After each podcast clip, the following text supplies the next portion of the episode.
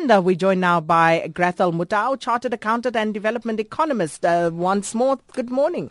Good morning, Sakina. Thank you very much for inviting me again and good morning to the listeners. Now, Grathel, the MTN story continues. And yesterday they issued a statement um, that uh, the Nigerian regulators have renewed their license, um, which was due to expire in February next year. That's correct. And I think that's the sort of the news that perhaps the market was looking for as a temporary relief, given the fact that the um, the the penalty that MTN that they still have to pay is still pending and they're still in negotiations. And we saw the share gain a bit of ground, about five percent. So I think it's it's been some very good news. However, considering the fact that they still need to pay the five point two billion fine and the ninety four billion uh, license uh, fee, you know, one begin to ask whether they'll have any funds for capex, capital expenditure, mm. going forward. And but then, that, that, you know, it's a story that is still unfolding. Absolutely, and we'll talk more about that. Now, the National Association of Automobile Manufacturers of South Africa, they released car sales data this week. It's not good, but what does it tell us in, you know, greater detail? I think what it does, uh, and and this indicator is very important given the fact that it's it's one of the uh, uh, indicators used by the Reserve Bank to measure the current state of the economy.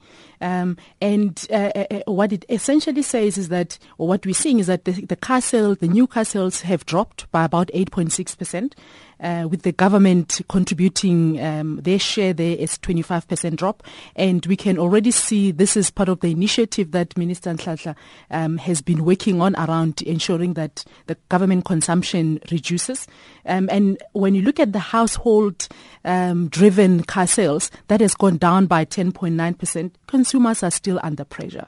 Uh, and, and this we're not seeing any positive results going forward, as alluded by the, the, the governor last month, where he indicated that the inflation will actually break Uh, uh, outside of the uh, 3.6 uh, percent inflation target um, threshold, as well as the interest rates um, outlook is not looking positive. So the the worst is not yet over.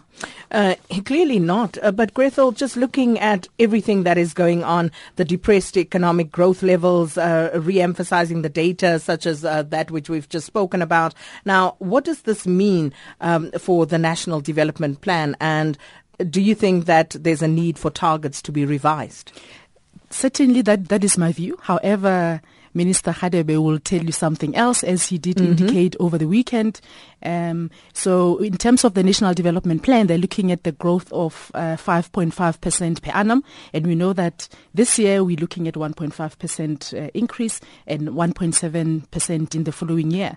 Um, and, and therefore will not be able to address the triple uh, uh challenges that we talk about of of inequality, poverty, and and um, and unemployment. I mean, just to take unemployment as an example, at the time when the targets were committed to in 2012, unemployment rate was 24.9 percent, and and targeted to be six percent in 2013. At the moment, we're sitting at 25.5 percent. So it's it's it's going one way, and and and it's um, uh, we don't see any signs of of that uh, uh, um, uh, abating. What the minister said is that government needs to go back to a drawing board, but the numbers will not will not change. Um, and I'm, I'm, I'm, my view is that government needs to look at how the money is spent. Um, just to give an example, uh, currently over 40% of the budget goes to um, the wage bill, the public sector wage bill, and only 5, 5% is spent on industrial development and innovation. Now, clearly, that uh, uh, needs to look at needs to be looked at, and also considering the fact that government is severely constrained. Um, at the moment, the government debt to GDP is 47%. So government is, is, is, is squeezed. So money is not going to come from government. We know that the private sector is sitting on a pile of cash worth 700, 700 billion that is always reported on in the news. And it's really about that collaboration between government and the private sector um, so that the 700 billion can then be pumped into the economy um, into the productive uh, uh, productive investments. So, what are some of the snags, the obstacles to you know holding up the 700 billion from getting into the economy? Well, the private sector will tell you that uh, there's uncertainty um, has been created uh, um, in in in in um, in the South African economy.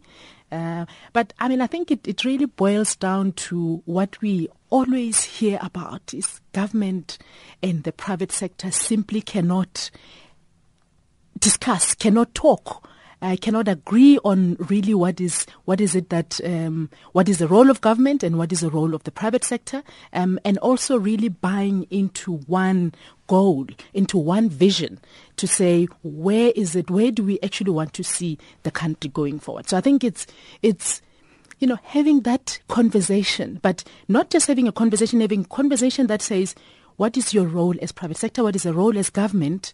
Uh, but we really need each other. And I think we're not at that point where there's been that acknowledgement that the two parties actually need each other. I think they need to find each other sooner rather than later because we do need for them to find each other and craft, you know, um, a vision for a common purpose here. Yes, definitely. And, uh, you know, if that conversation that not ha- does not happen, um, simply the, the national development targets will just will not be achieved.